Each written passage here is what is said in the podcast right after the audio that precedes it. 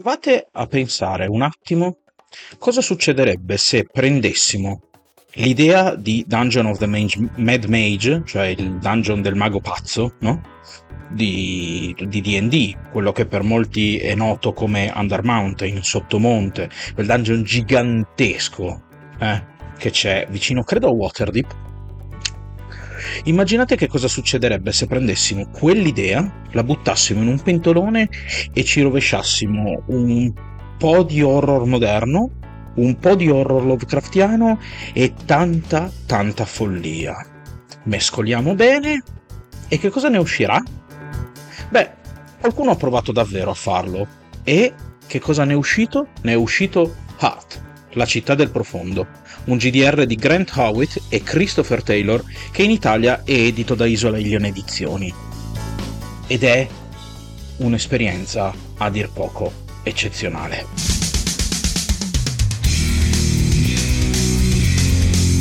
La spirale ludica. Scopriamo le regole del gioco.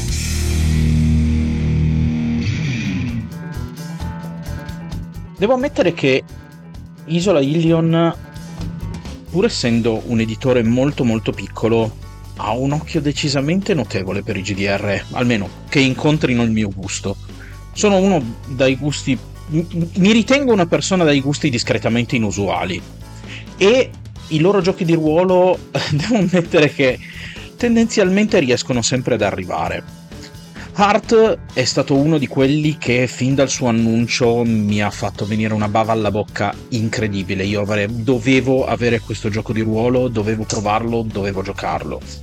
E dopo aver infilato il naso nel manuale, mi sono reso conto che la mia intuizione era giusta. Io questo gioco di ruolo dovevo aggiungerlo al mio, al mio catalogo, scusate, e boh, io non, non, lo so, ci giocherò tantissimo, tantissimo perché accidenti, accidenti ragazzi. Ma prima di cominciare, come al solito vi ricordo che sotto in descrizione trovate i link a tutti i miei social, mi raccomando soprattutto Telegram dove potrete rimanere uno informati sempre in tempo reale sulle uscite del podcast. Due, potrete commentare le puntate, io vi invito caldamente a farlo. Potete anche su Spotify se volete. In più, seguitemi se ancora non lo fate, lasciatemi un giudizio positivo e condividete le mie puntate così mi aiuterete a crescere. Se volete darmi un'ulteriore mano, sotto in descrizione vi lascio il link di Kofi così potrete darmi una piccola mano economica facendo una piccola offerta, io ve ne sarò molto ma molto grato. Cominciamo.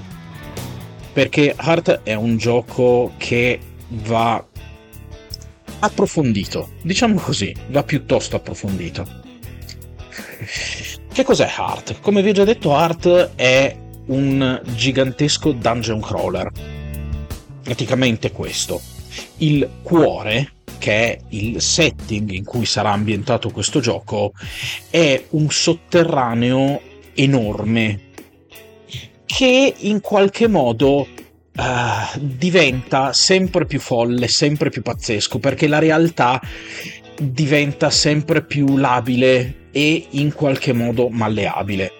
Perché eh, questo un po' è lasciato a voi come master soprattutto e come giocatori, perché anche l'input dei giocatori è fondamentale in questo gioco, ma qualche, piccola, qualche piccolo, come possiamo dire, indizio qui e là il manuale ce lo lascia. In primis l'ambientazione, l'ambientazione è la stessa di Spire, la città non deve cadere, altro GDR che bramo incredibilmente e inserirò presto nel mio catalogo. Ecco, Heart è il sottosuolo di questa città. Spire è una città elfica governata dagli Elfir che sono gli Elfi alti, che soggiogano le altre razze, soprattutto i Drow che sono gli Elfi scuri. E nei sotterranei di questa città c'è questo cuore, che è un sotterraneo labirintico, in cui man mano che si va più a fondo la realtà perde sempre più di significato e di connotati ben precisi. Le cose si fanno sempre più folli. Ma il folle non è semplicemente un folle strano. quello di Hart è un folle che potremmo definire molto Lovecraftiano, perché è un folle che tende sempre di più all'orrore. Un orrore che comunque si manifesta fin dai primi tratti di questa ambientazione, anche se in modo all'inizio molto molto sottile. Il compito soprattutto del master sarà quello di riuscire a rendere questo orrore fluido, crescente, in modo continuo e costante, senza riuscire, senza mettere, diciamo, degli scalini, ecco, troppo ampi. Perché questo gioco guadagna tantissimo da una narrazione che fa crescere il tono della follia. I personaggi chi sono? I personaggi sono i cosiddetti tenebranti, cioè personaggi, persone che in qualche modo sono finite in questo sotterraneo e vogliono raggiungere il cuore. Perché vogliono raggiungere il cuore? Che cosa c'è in questo posto di assoluta irrealtà? Questo posto di assoluta irrealtà in realtà a quanto pare, chi lo sa, anche lì è una cosa che dovrete stabilire con la vostra campagna, contiene una conoscenza infinita, contiene le risposte a tutti i nostri quesiti, contiene ciò che noi desideriamo di più forse? È possibile, Sicuramente all'interno di questo cuore ci sono le domande, o meglio, le risposte alle domande eh, più ataviche e chissà che cos'altro. Ma che cos'è il cuore? Beh, il manuale propone tante soluzioni, ma non ne propone nessuna ufficiale e questa è un'ottima cosa perché, come vi dicevo, il cuore deve essere qualcosa che mh, si costruisce con la narrazione e insieme alla collaborazione dei giocatori. Questi giocatori si avventureranno, come vi ho già detto, in questo sotterraneo e affronteranno delle cose sempre più assurde, sempre più irreali. In sintesi, l'ambientazione è questa qui, non c'è tanto di più da dire. Insomma, eh, se siete degli appassionati di Spire o avete già giocato a Spire, sicuramente conoscerete di più di questa ambientazione. Se non l'avete fatto, in realtà non è minimamente necessario avere Spire può aiutare per quel che riguarda eh, la costruzione di un background dei personaggi, perché conoscete di più il mondo esterno da cui arrivano. Ma come vi ho già detto, non è fondamentale. Potete costruire un background comunque molto generico e godervi questo gioco lo stesso. Ma entriamo nel dettaglio in come è costruito questo gioco. Allora, questo gioco ha mh, mm, una costruzione che somiglia molto a quella del classico dungeon crawling, dungeon crawling scusate, ma estremamente votata alla narrazione. Sicuramente la creazione del personaggio passerà attraverso la razza e la classe. Le, e le classi, ragazzi, sono qualcosa di molto molto originale, molto molto ben pensato. Le razze sono quattro e sono gli Gnoll, che a quanto pare hanno un impero in questo setting e non sono i classici Gnoll selvaggi e brutali che conoscete gli umani che sono molto orientati alla caccia di antiche reliquie, piuttosto avidi, ma soprattutto eh, avidi di conoscenza. Gli Elfir o gli Elfi Alti, che sono, eh, come vi dicevo prima, eh, la razza più nobile di questa ambientazione e anche un po' più tirannica, forse anche un pelo più razzista se vogliamo, ma è un tema che potete tranquillamente non non, non toccare nella vostra narrazione, e i Drow, gli elfi oscuri. Elfi che in qualche modo sono eh, respinti dalla luce del giorno, non possono stare a contatto con il sole, per chissà che motivo, ma eh, in questo gioco non viene particolarmente ben spiegato perché il sole nei sotterranei non lo vedrete. O forse sì. Beh, hmm, qui c'è una simpatica nota, come vi ho già detto, è un luogo di irrealtà, quindi potreste tranquillamente incontrare la luce del sole, ma non è, non è importante a livello di dettaglio il perché questi draw eh, abbiano questa sorta di repulsione per la luce del sole e sono una razza che eh, nel mondo di fuori, soprattutto dagli Elfir, è trattata come un, come si può dire, come una razza inferiore Che cosa spinge però i personaggi all'interno di un mondo così mostruoso? Beh, il manuale propone una meccanica chiamata la meccanica dei richiami.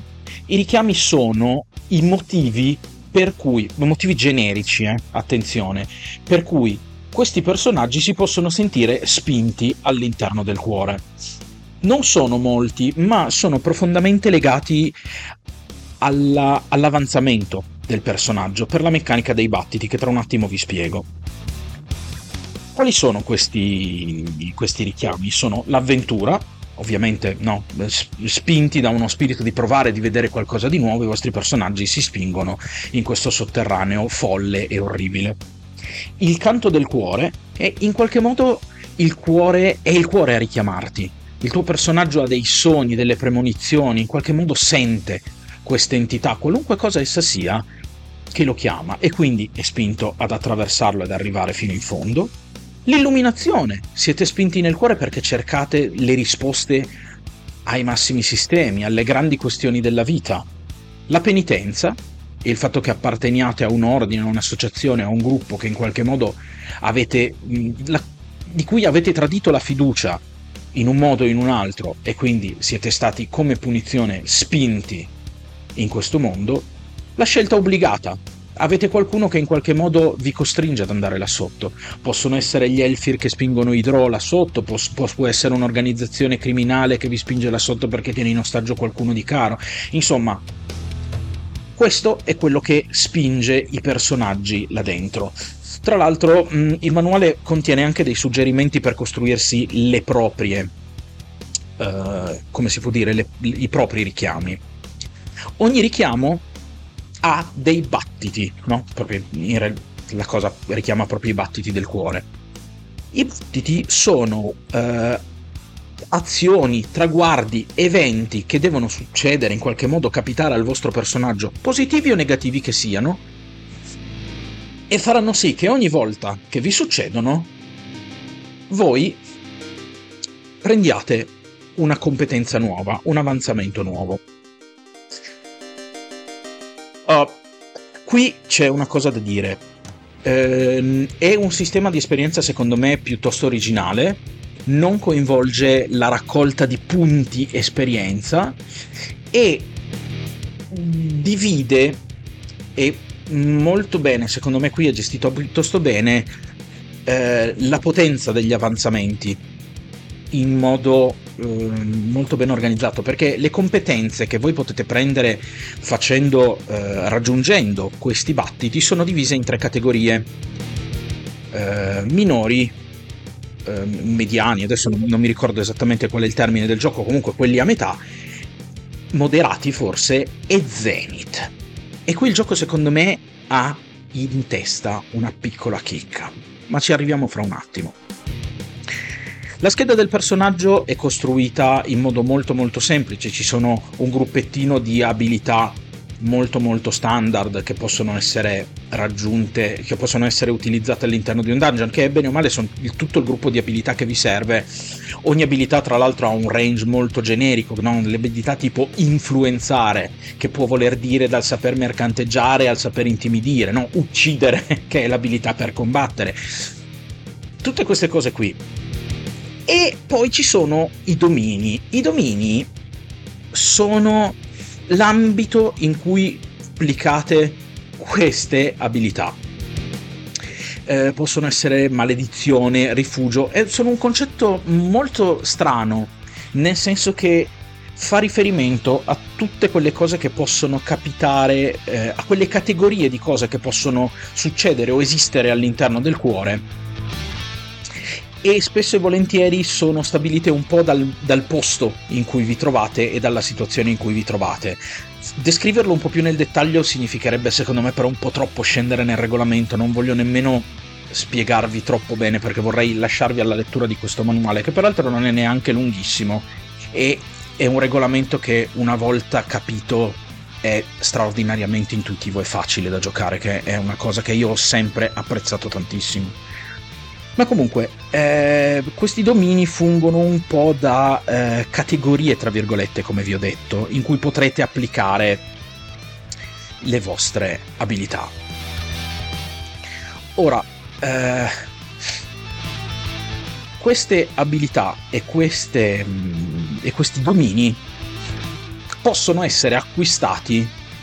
È, è una cosa binaria, ce li avete o non ce li avete come funziona il gioco? Il gioco funziona molto semplicemente, avete un pool di dadi da assemblare, massimo 4 dadi a seconda di una serie di cose del sistema, Le prime due più importanti sono se avete l'abilità che vi serve, se avete il dominio in questione. Arrivate ad assemblare questo pool di dadi 10 che arriva fino a 4, li tirate e scegliete il risultato più alto. A seconda della difficoltà imposta dal master. Ora, come funziona la difficoltà? La difficoltà è imposta in modo abbastanza strano, nel senso che ci sono quattro difficoltà: standard, rischioso, folle, impossibile.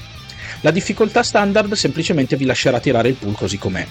La difficoltà folle vi farà tirare il pool così com'è, ma vi toglierà il risultato più alto, quindi sceglierete il secondo risultato più alto. La difficoltà folle scusate, quella era la difficoltà rischiosa. La difficoltà folle vi farà togliere i due risultati più alti. Impossibile, semplicemente, mm, se vi lanciate in un'idea impossibile, mm, il vostro personaggio non ce la farà. Perché questa cosa però si differisce dal gioco di ruolo tradizionale? Beh, è piuttosto semplice. Perché il master vi deve dichiarare prima la difficoltà. Quando voi deciderete se entrare in un'azione, potete decidere prima se calcolare il pool di dadi, sentire la difficoltà del master e poi decidere se effettivamente farla oppure no, perché in qualche modo magari anche un'azione impossibile potrebbe risultare utile e potrebbe ottenere uh, degli effetti positivi. Uh, questo gioco, vi dicevo, ha delle competenze. Ora, tra le varie competenze minori c'è anche la possibilità di acquisire delle abilità o dei domini che non avete. Le competenze minori sono o, come vi dicevo, la possibilità di prendere domini e eh, abilità che non avete, oppure dei piccoli talenti che potete avere per fare delle cose speciali inerenti alla vostra classe. I talenti moderati sono invece delle abilità speciali vere e proprie che potete prendere sempre inerenti alla vostra classe, però che avranno degli effetti notevoli. Credetemi che i talenti moderati sono qualcosa di notevole, una volta presi fanno abbastanza la differenza i migliori, i più brillanti forse di questo, ten- di questo gioco di ruolo sono i talenti Zenith. I talenti Zenith possono essere presi con i battiti Zenith, come vi dicevo, che sono eh, battiti estremamente difficili da, da, raggiungere o che richiedono un sacrificio notevole e vi danno a, accesso a quelle che sono le competenze Zenith. Le competenze Zenith sono delle abilità praticamente divine. Sarete in grado di fare delle cose folli con una competenza Zenith. Una competenza Zenith è in grado letteralmente di riscrivere la realtà circostante, così come la volete. Ci sono classi che hanno la possibilità di materializzare un concetto e ucciderlo, classi che vi permettono di diventare l'avatar di un luogo, di essere letteralmente onniscienti e onnipotenti in quel luogo. Insomma, sono delle abilità veramente di un impatto mostruoso. Dov'è la fregatura? Eh, la fregatura sta nel fatto che una volta usata una competenza Zenith, il vostro personaggio esce dal gioco. Spesso e volentieri morendo perché ha usato una quantità di potere per cui ne, rimane ucciso. Altre volte semplicemente perché con il modo in cui il potere è strutturato a fare sì che il personaggio, per esempio, il diventare l'avatar di un luogo farà sì che voi siate legati per sempre a quel luogo e non possiate lasciarlo mai più, quindi è chiaro che uscirete dal party. La salute invece è gestita, e non solo la salute, è gestita con lo stress. Lo stress sono delle caselle che riempirete man mano che fate delle azioni che hanno, a seconda se hanno successo, falliscono, prenderete dello stress e lo stress è generalmente un insieme di caselle. Come potete togliere dello stress? Allora, come, aspettate, prima cominciamo dai vari tipi di stress, perché c'è lo stress sulla salute, ma c'è anche uno stress chiamato eco, che è quanto la follia e l'irrealtà del cuore modificano il vostro essere fin nel profondo. Uh, c'è una fatica mentale, c'è una fatica fisica e ci sono le risorse, che sono eh, anche i soldi, anche comprare, acquisire materiale è qualcosa che applica stress su risorse. per, far, per farvi capire bene. Come potete eh, ripulire lo stress? Beh, è piuttosto semplice. Lo stress può essere ripulito in due modi. Primo, se vi trovate in un rifugio o in un covo, che sono luoghi sicuri, e lì avete accesso a delle risorse che possono curarvi e togliervi lo stress. Un altro modo, invece, per togliervi lo stress è prendere delle conseguenze. Ma le conseguenze, attenzione signori, perché saranno conseguenze piuttosto pesanti. Così come i battiti minori sono, eh, o scusate, le competenze minori sono cose piccole tra virgolette, o comunque non troppo grosse che, possono, che, che, il vostro personaggio potrà fare, le conseguenze minori saranno altrettanto dei, dei piccoli fastidi. Le conseguenze moderate saranno qualcosa invece che già potrebbe essere un, un discreto, un grosso fastidio e magari anche un grosso impedimento. Le conseguenze Zenith generalmente anche qui tolgono il vostro personaggio dal gioco o saranno esageratamente debilitanti per il vostro personaggio. Quello che però è importante notare è che sia nella gestione delle conseguenze, sia nella gestione dei battiti Zenith, la morte e l'uscita dal gioco del vostro personaggio saranno sempre in mano al giocatore. Il master non ha modo di far morire il personaggio. La morte del personaggio è sempre ed esclusivamente in mano al giocatore. E quindi questo è in sintesi Heart. Non vi ho parlato delle classi in effetti. Le classi sono delle classi molto belle, la, il loro approccio è piuttosto particolare, molto radicato all'ambientazione.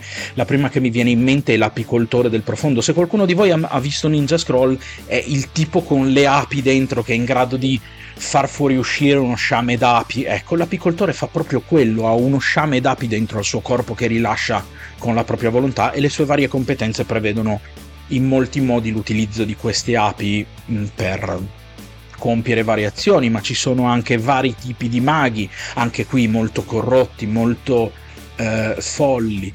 Eh, ci sono cacciatori e assassini che però anche qui sono declinati, l'assassino è declinato in modo molto feroce, non è semplicemente uh, lo stealth, lo, no, il, il, furtivo, l'assassino qui è quello che uccide, può essere quello che uccide in modo brutale, può essere quello che uccide in modo sottile, ma il discorso della classe non è la furtività, è l'uccidere. Insomma, tutte queste cose contribuiscono a rendere questa ambientazione questo gioco molto originale e secondo me degno della secchiata di Ennis che ha ricevuto l'anno che è stato presentato perché ne ha ricevuti veramente adesso non mi ricordo quanti ma credo tra Gold e Silver Award agli Ennis credo che ne abbia ricevuti tra i 10 e gli 11 che non sono affatto pochi l'edizione italiana è ottima a colori con eh, copertina rigida, la carta è buona, le illustrazioni sono buone. Il prezzo è un po' altino, 50 euro, però ragazzi, vi posso garantire che sono soldi decisamente ben spesi. E questo è tutto. Questo è Heart, la città del profondo. Io spero veramente di aver convinto qualcuno perché per me questo gioco è un gioco bellissimo che merita veramente tutte le possibilità del mondo di essere giocato. Io vi posso garantire che ci sarà un sacco di divertimento in questo gioco, veramente un sacco. Detto questo, io vi ringrazio per avermi ascoltato fin qui. Come vi ho detto, spero davvero di aver convinto qualcuno prima o poi a metterci le mani sopra perché merita tantissimo. È forse uno dei giochi più originali usciti negli ultimi anni. Giochi di ruolo, ovviamente. Vi ringrazio moltissimo perché siamo arrivati alla puntata 201 e non c'è modo migliore per iniziare questo ciclo di, di, di nuove puntate che non portarvi e consigliarvi un gioco di ruolo così spettacolare. Credo di aver detto tutto quello che mi serviva dire. Non mi resta nient'altro da fare che salutarvi, augurarvi un buon proseguimento, ci sentiamo nella puntata di fine settimana. Grazie a tutti e ciao a tutti. E buon gioco, mi raccomando.